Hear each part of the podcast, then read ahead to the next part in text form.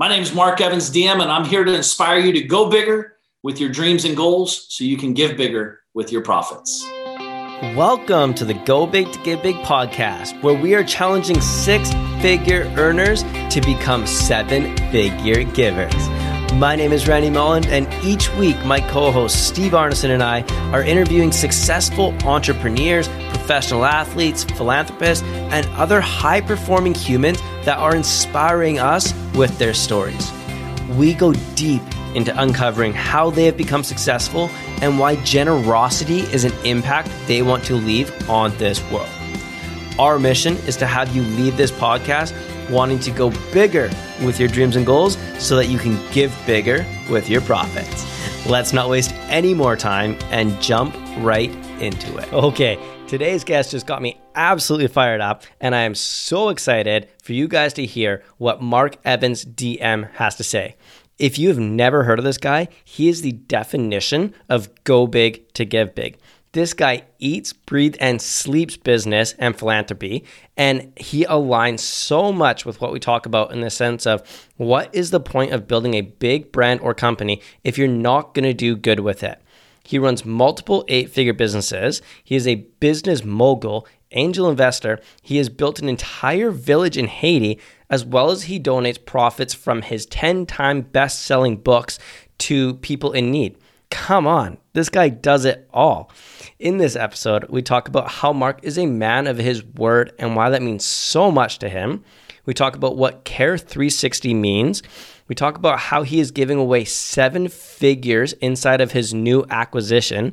And we also ask about his family and how he plans to pass down his wealth to his kids. This episode is so inspiring, and Mark is such an incredible human that I want to make sure that you stay tuned for the whole episode because you won't want to miss a single thing that is said by him today.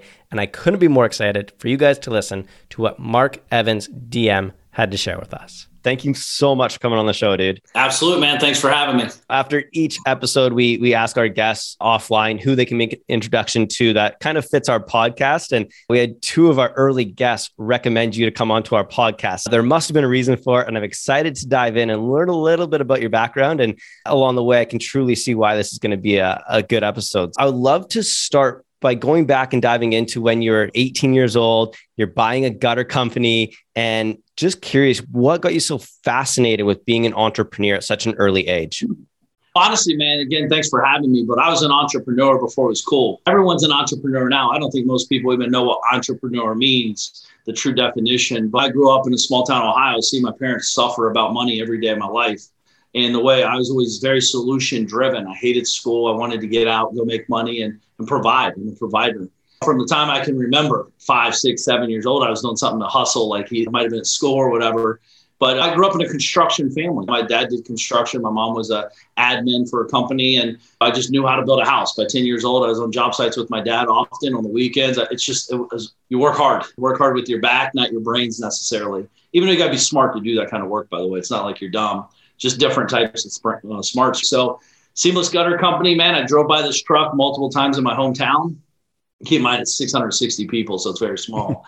and the truck just sit there. He was in business for 16 years, and I stopped by. It was two days after high school, and I was like, "Man, my uncle wants to buy it." That was a lie. I was a white lie, white tell lie. So it was really me, and I was like, "Man, why would this guy listen to me and believe me and all that fun stuff?" And then the next day, I stopped by and said, "Hey, I'm actually interested. Here's the deal." And uh, the guy got in a bad car wreck, so he couldn't climb ladders anymore. So seamless gutters, I knew how to do it. Water runs downhill, and I started on the journey, man. That's it. That's that's so cool. I I love that. And so after you bought the gutter company, you started getting in and, and obviously became a very successful real estate investor along the way. What kind of transitions did you hit in in that journey? What what sparked you to find real estate? What sparked you to want to scale bigger and think bigger along the way to to become the person you are today? Yeah, I think listen, I think a lot of people are too busy thinking about being bigger, not necessarily doing the work to become bigger. I always understood it was a process, it was a journey. And I fell in love with the journey. I always knew and always will be a part of the journey. I think we all think we're going to a destination. Oh man, when I make a hundred grand a year, I'm going to hit the destination. Really, all it is is a checkpoint in the journey. And uh, we can get so asphyxiated on that where we forget why we're really doing this, kind of takes the joy away. But for me, I was doing gutters. I kept meeting this guy. I'm doing all this work for him. He's smoking cigars. I'm driving a Porsche and paying me. And I'm like, dude, what do you do? He's, I'm a real estate investor. I'm like, I don't know what that is, but that's what I need to do. And obviously, I understand real estate. I had no money. I had no cat. I was 18 years old. And uh, so these are seminar days. Back in the day, you watch infomercials and uh, go to a three day event. I went to a three day event, sit down, and I said, I can do that. And I went and did it. that's it.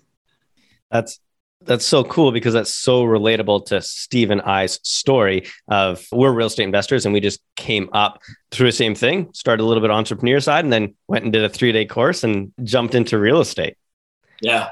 That's what's amazing to me, man. It's it's like us three are sitting here. We actually went out and did something with the information and knowledge. As you probably 95% of people don't. And they make an excuse of why it doesn't work or it's this coach didn't teach me everything I need to know I think the biggest thing we have as a real entrepreneur gift is we're not, we don't quit. We just keep going. There's bad days in this. Is not always easy. It's not always the sexy thing. What is the alternative? Quitting? it's it's not happening on our dime, that's for sure. It's just not in my DNA, Mark. Yeah. yeah. What was yeah. it about real estate, or what what throughout your your career now in this space? What's your favorite thing about real estate and having that as a, a major piece in your portfolio? Again, I don't care about real estate at my life, my journey, real estate's just whatever to me. It's an asset class. I look at real estate like people look at bottles of water. I've done over 10,000 transactions. My team and me collectively have done over the years. I used to love going to Home Depot, picking out the doorknobs and the handles and like the drywall. Oh my gosh, this is the paint collar. No, uh, no one has this and whatever. But real estate, the truth is, man, it's just a great asset tool. It's a king of the dipshits. You can totally, anybody can get involved. If you have the guts to go out and do it, you can make it happen. And I don't care what your background is. I don't care what you look like. If you have determination and grit and a, pay, a plan, you can execute it and generate a lot of money in real estate investing. Us not quitting is something that actually holds us back from growing as well. I know this is all about going big, so we can talk about that later. But for me, real estate was always a simple path. It's tangible. You can see it. Keep in mind, I was selling $100,000 jobs as an 18 year old kid doing siding windows, gutters, roofs, all that and take something ugly and turn it into pretty. I already knew how to do all that stuff. Mm-hmm. Uh, so for me, it seemed pretty simple. It's just a natural extension. It was very scary. I had no clue what I was doing, but I went to these courses and did it. That's awesome, man. And, and, I'm curious, actually, like we're, we're recording this in May 2022. Mm-hmm. What are your thoughts on the conditions of our market today and going forward over the next yeah, man. The truth is, I don't think about that stuff. Here's why. I thought three years ago the thing was going down. And then the pandemic hit, then that switched everything. I live in Florida, everything's two, three X. And it's all cash, no financing, no contingencies. If you don't have cash offer, it's not getting accepted. What used to cost one million in this complex is now two and a half, three million. So this is very normal. And I also think it depends on what market you're in. I think it depends on what strategy you're deploying in your game. Are you doing single family resident, you know, are you doing Airbnb? Are you doing apartment complexes? You know, storage facilities, trailer mobile home parks? There's so many. I, that's the scary part about real estate is there's so many niches, and you're like, oh, I do this, this, this, and this, and this. But uh, those are actually all multiple businesses. Those are different business models in the vertical, and uh, you need different lawyers. You need different project teams. There's a lot of variables to all this stuff. But in regards to the market, man, I think uh, be smart.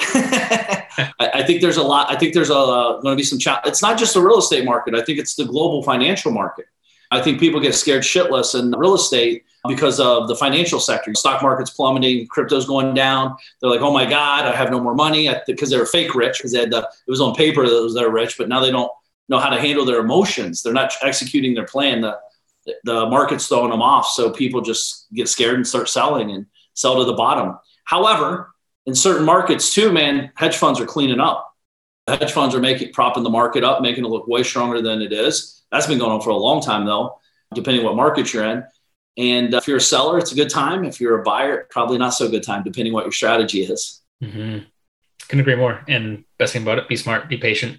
You mentioned it, and I think that it's it's an important topic to to un, unfold here a little bit. Especially in real estate, there's lots of different niches, as you said. You could be Airbnbs, storage, multifamily, flippers, developers, etc. That can be implied to basically any different you know industry of business mm-hmm. for young entrepreneurs would you suggest to double down on just one particular niche in that in that set or have a little bit of a wider net to cast maybe like betting against odds almost of mm-hmm. uh, do a few things find out what hits well and works and is your passion and then go ahead or just stick to, to your tracks and move ahead forward Every, that's a great question. Uh, the answer is it depends on who you, the person you're talking to is. See, the thing is, as you guys know, a lot of people can't handle certain types of stress and pressures. And what is their unique ability? I always start on the reverse. What is your unique ability? What's your goal? And what's this look like? What size is your team? What's your cash positions look like? What's your financial wherewithal? And everything in between. And if you don't have wherewithal on how to wholesale, you probably should not be diversifying into Airbnb, rehabs, and all this stuff. You don't know the difference from a gutter and a basement. Like you probably should not be doing rehabs. You're just going to get smoked in that space. So a lot of people are trying to do the rehabs because they're like, if I wholesale, the invest, the rehabber makes a hundred thousand, I only make thirty thousand. So, yeah, but you did nothing except bring a deal. They got to do all the work, take all the risk, and hope like hell it sells. and not that, we're assuming people have a risk threshold because when you're rehabbing right now, if I was rehabbing projects, I'd be very, very, I'd be paying attention to everything because everything's very sloppy. Everyone's a genius rehabber and investor when things are great. Right now, the tide's starting to go out, and you're going to see whose pants are down all the way to their knees if they even have them on. So the market makes a lot of dumb people look very smart. I've seen this happen many, many times. I've been in the market since 1996, obviously 2006 to 8, 9, and all that fun stuff happened. We, we cleaned up because we were paying attention and we're conscious. But yeah, I think uh, this is why having a great mentor and getting in a great mastermind group or both and understanding like what you're good at, what, where your real, real value is to the marketplace. But honestly, man, I'm involved in all types of stuff syndication. I, I own multiple companies in many different verticals at this point, but uh, I couldn't do that out of the gate. So if you're in one year, it's probably different. If you're in 20 years, probably a different conversation, you know? I love a lot of your business antics. We can talk real estate probably all day with you, but just you as a businessman, you, you're very sophisticated and very smart. And one of the things I've heard along the way is you're just such a man of your word. And that's such a philosophy that's just built and integrated into you. Why is that such a big thing? And how has that helped you become successful? I believe in karma. I truly do believe in karma, good and bad. And uh, man of my word, my parents are amazing human beings. They just never had financial wherewithal worked really hard. They said, do what you say you're going to do. And, and actually, you don't even talk about it. Just go do it. You said you're going to do it, make it happen. My, I thank my parents for that, instilling that in me. And uh, it's not always easy. I think the man of the word, again, it's cold. It's cold to say, oh, I'm a man of my word when everything's amazing. But when shit hits the fan, they're like, I'm not a man of my word anymore. See ya. It's convenient. But I've been doing this man of my word thing for my whole life, let alone the last 26 years in business. And the truth is, man, I think it's, I look at the world as the universe testing us we're all we all have our stuff together until things get a little tight and a little hard. And then it's okay this is a test. This is the whole saying a lot of people say is life happening to me or for me? I look at this as an opportunity to grow and lean into and become a better human being. What's like one or two other business philosophies that you follow that are just true to mark? I don't know necessarily i, I don't think about that stuff. I just execute I'm huge on giving, right? Full circle giving is our number one. Care 360 is actually our number one core value in every company. So our philosophy and, and core values tie in together. We're very giving. We care about the clients greatly. I think if they're the truth is, if our clients aren't winning, we're not winning. Because I'm looking at long-term relationships. Our biggest philosophy, one of our another philosophy is we're in this game forever. I'm genuinely not going to. I'm always going to be in business for my whole life until I die, literally today's conversation 20 years from now i'm thinking where we're going to be. Not this conversation out of the gate. 20 years from now we're sitting in the caribbean laughing about man you remember that podcast i had? We we took this and now we're doing a million dollars a month from it and blah blah. Like that to me is that that's exciting. I, I fell in love with the journey a long time ago. And i'm not here for money. I'm here to help people. So i think that's a big thing too is we don't need your money. We want it. We don't need it. We're a business. We're not mother teresa over here. Our philosophy is just stay in the game and and do the right thing and, uh, and, and another thing too is a leadership. I don't work. They don't work for me. We work as a team. We're a team. We're a unit. Tom Brady's only as good as a center and his cornerbacks and his receivers and everything else. And if the defense doesn't do a good job, Tom Brady can't do a good job. Like if we're not all in this together and understand that we're strong as our weakest link, we have to up, uplift people and get people on the same boat, rowing in the same direction. You mentioned Care 360. Unpack that for us. Yeah, care 360, man. Number one, you got to care for yourself, right? If you don't care for yourself, no, whatever you care about will not exist because you're going to be dead and gone, overweight, unhealthy, alcoholic, or whatever. Unfortunately, that happens to a lot of people. So we don't care 360. You got to really get conscious of your, your efforts of where you're at today in your life and then care for your people, care for your clients, care for your country. So some people, they just want to care for their family. Some people want to care for their community. Some people want to care for the country. Some people want to care for the world.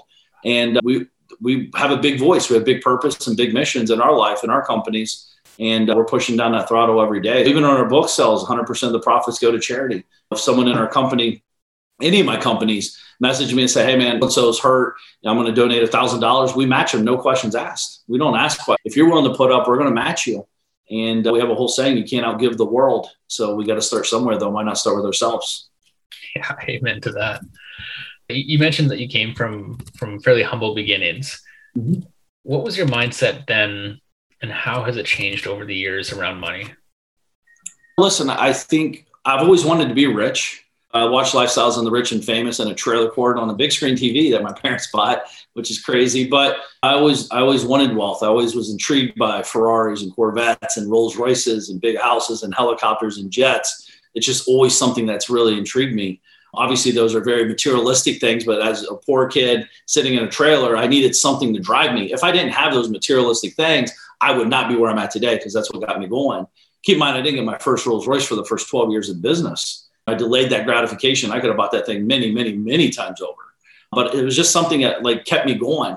Um, with that said, though, I drove that Rolls Royce in my head hundred, tens of thousands of times because I, I get in my junky truck and I drive around to job sites and no one knew I had a dime. And uh, as I'm driving with no AC with the windows down, I'm thinking about the Rolls Royce, how it smells, how it feels, people looking at me, like all that stuff. And then one day it became real when I turned 30 years old. But I, I think listen, I, I almost went bankrupt twice in my young 20s because I didn't understand money. I had I knew how to make it. I didn't know how to keep it and preserve it and grow it. So I think I didn't I never had a financial mentor. I always learned how to make money. I never learned how to like I said preserve it and grow it. So I had until I got a financial mentor, nothing changed. Making it and spending it because that's how I knew how to do it. I knew how to spend it.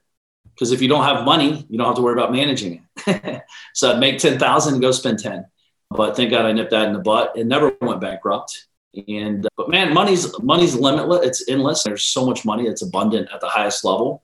And uh, the difference with money today in my life is, I used to think, you know, how do I make a hundred grand working hours, not necessarily value.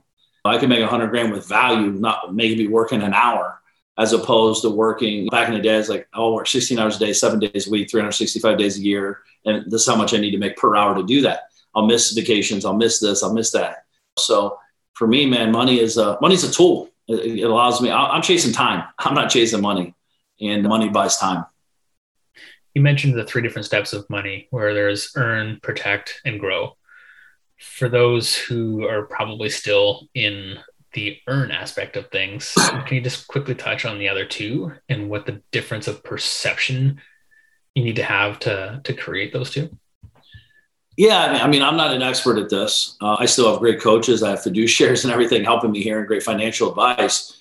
But earning it is that's pretty simple. Protecting it, right? You got to protect it, meaning putting it into environments that can grow. Um, not to say there's not losses. I think one of the biggest lies people perpetuate in their brain is uh, I see people posting Warren Buffett says, rule number one, don't lose. Rule number two, don't follow rule number one, don't lose money. I would not be here if I did not lose money. I, there's no way. I've I've never met anybody that's successful in any way, shape, or form that hasn't lost money.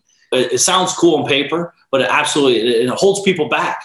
So they're stutter stepping their way. So they think protecting it is putting in the bank.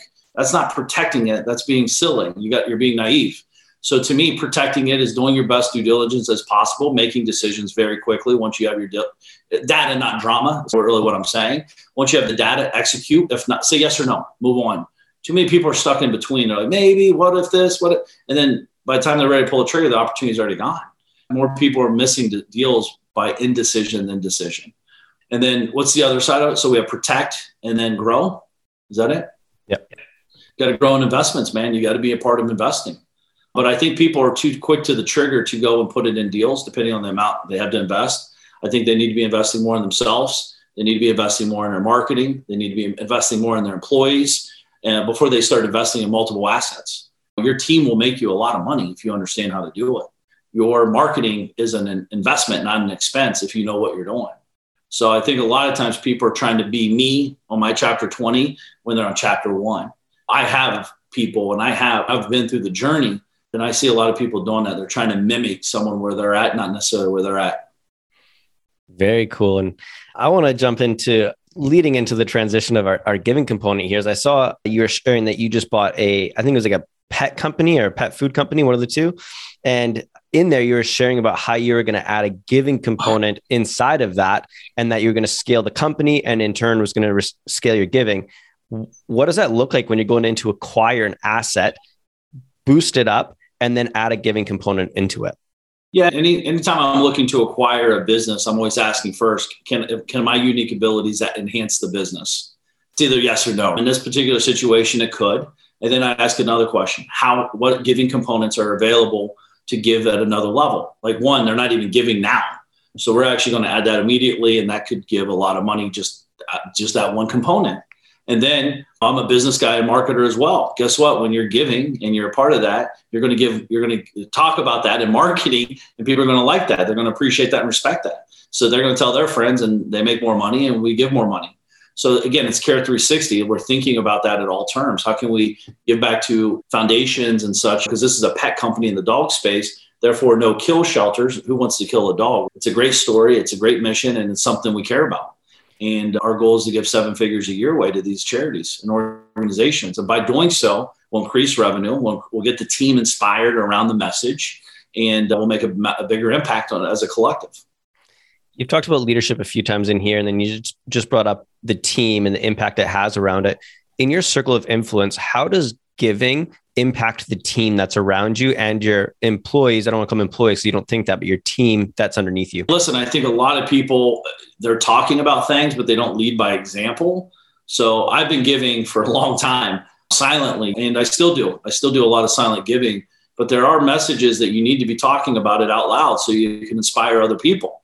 I never knew what giving looked like. I thought giving was going to church and putting twenty dollars. Well, actually, everyone get where I'm from gives a dollar in the thing, but I used to go and hold a twenty dollar bill and flash it and drop it in there so everyone was watching. I thought I was a big time giver because I was paying attention to what everyone else was giving, and I was twenty xing what they're giving. I have a great group of people I've put myself around and influence, and I have a lot of peer pressure, positive peer pressure. We're trying to outgive each other. It's a it's a good thing to do. And a lot of times people hear peer pressure and see the negative side of it, but there's a lot of positivity to it in the right environment. But giving, man, is it's one of the, I think it's a power. It, it, for me, it's very powerful in many levels for the team to see me giving, talking about through the, done the, we've given, I don't know how many houses away, a lot of houses away in, in multiple villages in Haiti as well. I gave away, I think, nine houses away to homeless veterans in the States. That's very expensive and timely. But uh, there's a lot of giving. There's a lot of ways to give too time, energy. I don't necessarily have the time to give, but I definitely give the money. I like to give the money. That's incredible. Walk us through the the Haiti project. What does that look like? Like, how do you get inspired to go somewhere like that? And I want to give some context to this. People want to start giving. They just don't know what it is. Maybe they just start donating to their local charity. Maybe they start doing a little bit of time somewhere, but they I'd say deep down, people always aspire to look at that of like, I want to go change the world somewhere. I want to go to Haiti and rebuild. I want to do that. How did you get there and what did it look like? Listen, I started off donating to Girl Scouts and eating cookies. no, in all seriousness. So 2006, I met this guy named Frank McKinney, Caring House Project Foundation. I had my first book coming out in November. I wanted to tie it in with charity where 100% of the net proceeds would go to charity. And uh, we launched the book and we sold lots of books and I gave a lot of money away. And I met him to went to his house, gave him the big check, all that fun stuff for photography and all that, and started having a conversation. The truth is, I didn't want to give to Haiti. I was like, man, I want to keep it in America. I want to give to my people, our people. And I sit down again. This is why it's great to have, be around other people. I sit down and had a conversation with him. It was genuine about it, my real thoughts. And he's like, man, are people created equal? I said, yeah. He's like, we can do a lot more impact in Haiti than we can do in America. And I promise you that's true because America, we're lazy and we, we have massive expectations. Like you don't see people running around in Haiti with cell phones everywhere. And so I always said I ended up going to Haiti in 2007, I think, and meeting, you know, like seeing what the impact is, is very emotional at a high level. You're seeing kids with the big bellies because they're eating salt patties and they're living literally on trash pits, and that's their life.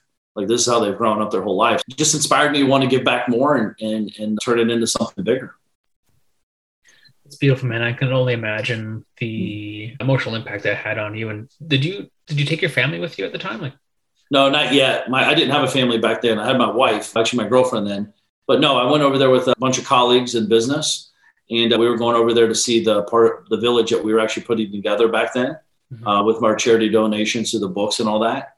But when my kids get a little older, I'll definitely be over there to show them. Like I'm very conscious of that, raising kids with money, like kid, like making sure they understand, like, hey, this is not normal. You're on jets every day, you're on yachts or whatever. Like this is this is not a normal life.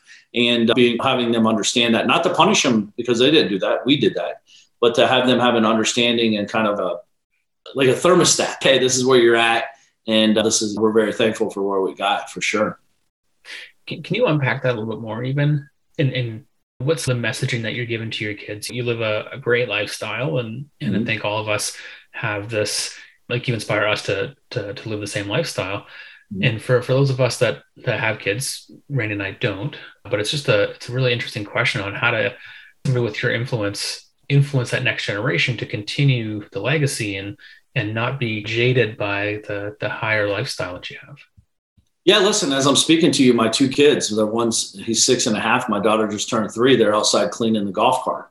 They want to work. They see dad work. I, I get up every morning at four o'clock ish, seven days a week kind of thing. They see me move and they don't necessarily see me go to an office, but they definitely know I'm in the uh, upstairs working and all that. But you know, I'm, I'm actually working on a book for that this year of raising kids with money. And I'm, I'm, talking to a lot of people that are worth way more money than me, billions of dollars to people who are worth hundreds of millions of dollars and so forth.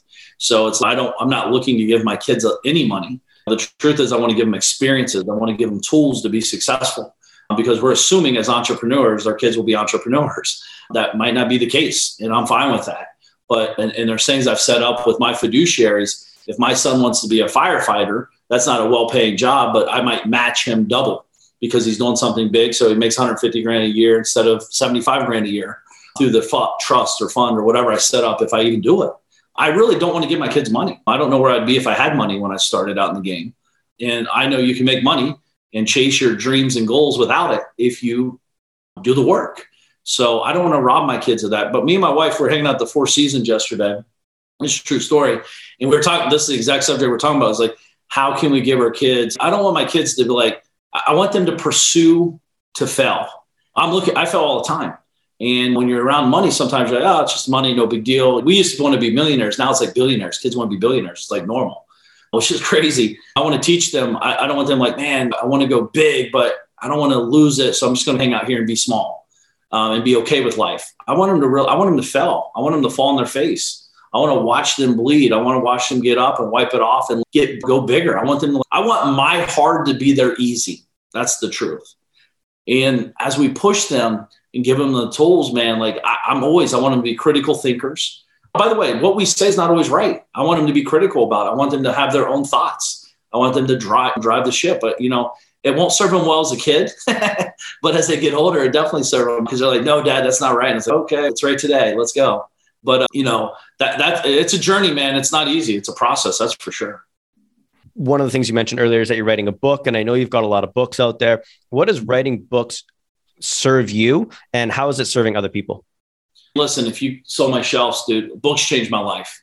Think and Grow Rich was the first book I read at 17 years old. I was like, oh my gosh, these are words from the 19 early 1900s. Thinking about someone you, all both of you guys could write words down, and I know a lot of these words like, yeah, whatever, everyone knows that Maybe they do, but they have not seen the book, you know. And I've met many people now that have read books of mine, and I get messages every day, dude, like, this book changed my life. And these words, the stories are relatable. This made sense to me, or whatever. Everyone writes different. Everyone reads different. Everyone's reading at different times. Maybe you're reading because you're excited. Maybe you're reading because you're sad. Maybe you're reading because you're having challenges. I'm looking to sell a company right now I'm reading, I've bought every book under the moon, how to exit, what to look for. Like I'm taking someone's knowledge for $15. I can buy a book and learn something that they bought. This guy's done $20 billion in exits. And I'm learning stuff from him through his words. So I think this is a lost art where people are not reading as much or listening. And it's okay to listen to audiobooks too. For me, man, it's I never read a book until I was, until I was Think and Grow Rich. I never read a book in school ever. Just was not fun to me in any way. I don't care about what was the book everyone had to read back in the, I forget the story, the book in high school, but people mocking to kill a mockingbird or whatever bullshit they had you read. I'm like, I don't care about this. I want to read about money. I want to read about growth. But think about think and grow rich. Think about like rich dad, poor dad. These books will change people's lives. I'm actually writing these books for my kids. You know, these are like journeys. This is dad in 2006, seven, eight, nine. I've done 12 books. I'm about to be 14. And each book is an evolution of my life and my journey. Any idea what kind of financial impact you've been able to have by donating in the proceeds of your book? Oh, I have no clue. It's a good question. It's it's it's got to be seven figures, easy. Um, the cool thing about the book too, it's not just the impact of the direct impact of the donations from the book, but it's also for the people that get inspired to donate. I just had a guy last week message me. He was on the beach and he's like, "Dude, I just I, I, I love the message about Frank McKinney, and I, he donated an entire house. It's fifty five hundred dollars, I think, or six thousand, just because he read the book and he was inspired. So how often is that happening? These are just people telling me. Most people don't talk about; it, they just do it. Yeah, I, I hope it's millions. I'd like it to be hundreds of millions, but that's what we're working for. That's awesome. I have one other question before we transition into our rapid fire giving round, but take a second and, and tell us a story, kind of brag on yourself a little bit tell us a story of what one of your favorite moments of giving has mm-hmm. been that still brings you goosebumps today when you think about it. Yeah, man. August 19, 2015. Remember playing as day because it's when my son was born. And I got him out. my son was born. We did home births, by the way, which is a really cool experience. If you guys haven't had kids yet, if you can get your wife on board, or it's amazing. I, have always been different. Home birth, homeschool. We were doing all that stuff before it was even like talked about, thinking it was cool. But August 19, 2015, he was born. I got a message via email through the Caring House Project Foundation. The school couldn't open up because they didn't have desks and chairs for the kids in school. And I made a donation on my son's behalf. So it's a cool piece. That he was a part of that. I, I probably wouldn't have done that if he wasn't born. It was like a just, actually, I probably would have. This was on behalf of my son, not me, for him coming into the world. So he was coming into the world out of the gate hot by giving some setting expectations at another level on his head. But yeah, that was a cool moment. It was not a big, it was not big either. It might have been, I want to say three grand or four grand, somewhere around there. But it was more of the what it could do for the kids sitting in there. I think about the kids instead of sitting on the floor doing homework, thinking about the kids. I, I'm moving more into children's stuff, by the way, because I do have kids now. Back then, it was more housing and helping a bunch of people, but now it's I really like helping the kids side because kids don't have choices. Human adults do. Adults, homeless adults in America have a massive choice, even though we think they don't. There's a story painted that, oh my God, poor them. Dude, they have, when you go to Haiti, you realize they do have a choice. And I've given nine houses away, and it's not been the best experience to homeless Americans. But uh, children, they've been brought into this life without choices. And uh, it was a cool piece, man. It was a cool, I'm proud of that for sure.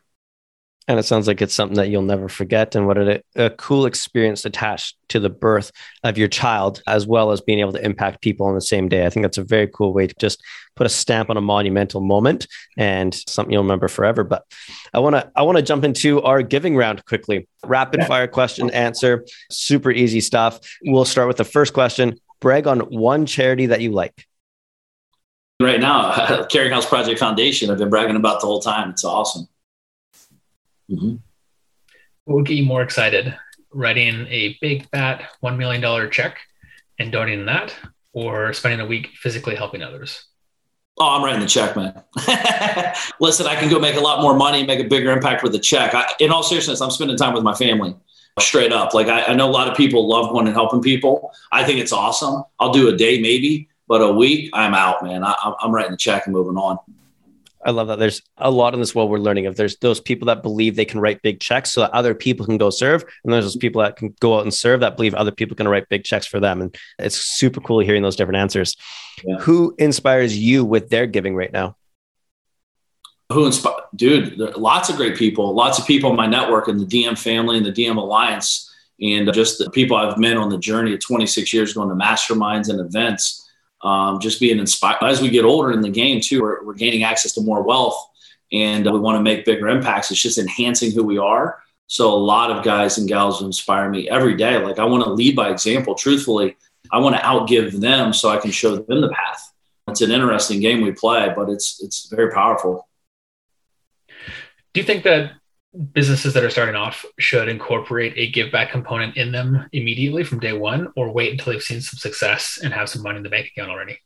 I think if you can't give when you have nothing, you can't give when you have something. Mm-hmm. This is a muscle. This isn't like a, a, reactive thing. This is an active thing. I've been giving little amounts. Back when I had no money, I was giving time. Now, then you start gaining money. Like it might not be necessarily money, it might be time. Um, and then I know you don't have time, especially when you're building a business. But uh, listen, if you're not making money today, you're in the wrong you're in the wrong car. It's never been easier to make money. And then it comes down to priorities and understanding. And I'm not saying you got to go heavy. I think everyone should be giving. Dude, if you're not scared to give, you're not giving. Period. If it's easy to give, listen, this is not giving is not about the other people. It's about you. The other people get the benefit of it, but you grow the most in giving. Very cool perspective. Love mm-hmm. that. When you hear go big to give big, what do you think? Being a pussy. but I think immediately. I don't even know that question was the question. But yeah, that's what I think, man. I think most people think they're big. I think, and I think most people think they give big and go big. So the truth is, who are you comparing against? You know, I think a lot of times I call it the king of the dipshit mentality. There's five people hanging out in a room. All five people are making around the same amount of money. One person gets a 10 cent raise, another guy gets a five cent raise. The guy making a 10 cent raise thinks he's a big king dingaling. Like, dude, listen, you're comparing that the wrong person. But again, what do you want out of life? I want to be pushed. I want to be the dumb guy in the room. I want to grow. So if I hear go big and give big, I think most people are playing absolutely massively small, including me. I still need to go way bigger and give way bigger. Come On. In one word, describe the feeling you get when you give. Peace. Mm. Peace. Beautiful word. And the final question we ask all the people, the age old question Do you believe that money can buy you happiness? 100%. I believe I, am very happy. Money, listen, money can buy you happiness. It doesn't give you happiness. I think I, I get, I'm very happy when I'm giving. I'm very happy when I'm making. Not me making money just for the sole purpose of making, but that means my team's working, our marketing's working, our, our clients are winning, and we're able to give more back. Out of context, it sounds very douchey, but uh, the truth is, yes, 100%. Listen, it's, it's just money. A lot of people throw so much emotional money. Money's just a tool. I'm already happy with or without money, but I'm way happy when I got a lot more to give out. The people say that that talk about money not being making happy, they just haven't given enough away. Very true. Mark, thank you so much for coming on the show, dude. It has been such an inspiration, and the the way you think so big and the way you give so big is the exact definition of why we wanted to create this podcast. How do people get into your communities, learn more about you, and just get around your circle so they can start thinking the same way you think? Yeah, man. No, I appreciate it again. But they could follow me on social media anywhere at Mark Evans DM. They could always go to Amazon, type in Mark Evans DM, get the book Magician versus Mule, Me Economy. Those are the big sellers and to make a lot of impact in people. And but yeah, man, I appreciate it, and I'd love to anything I do. I'm sharing this information every day on social, so I'd love to help anybody. Absolutely love it, dude, and I can attest that it's it's great. I followed some of Mark's content, and I'm inspired by even just like I said that story about buying a, a pet company and taking it and adding a given component and blowing it up saw that on social media and that's what attracted me right to you man so keep doing what you're doing we appreciate you coming on the show and thank you again for joining us Thank you, Randy. Steve. Appreciate you guys. Thank you for listening to the show. If you know someone who's an example of go big to get big, we would love if you could share this with them. We want to get our message out to as many listeners as we can, and it all starts by having people like you share it with your friends. Also, if you enjoyed the show, take 30 seconds and give us a five star review. It's a simple act of giving that is free for you, helps us grow our message, and in return allows others to find us sooner. And until the next episode, remember, always go bigger with your dreams and goals so you can give bigger with your profit.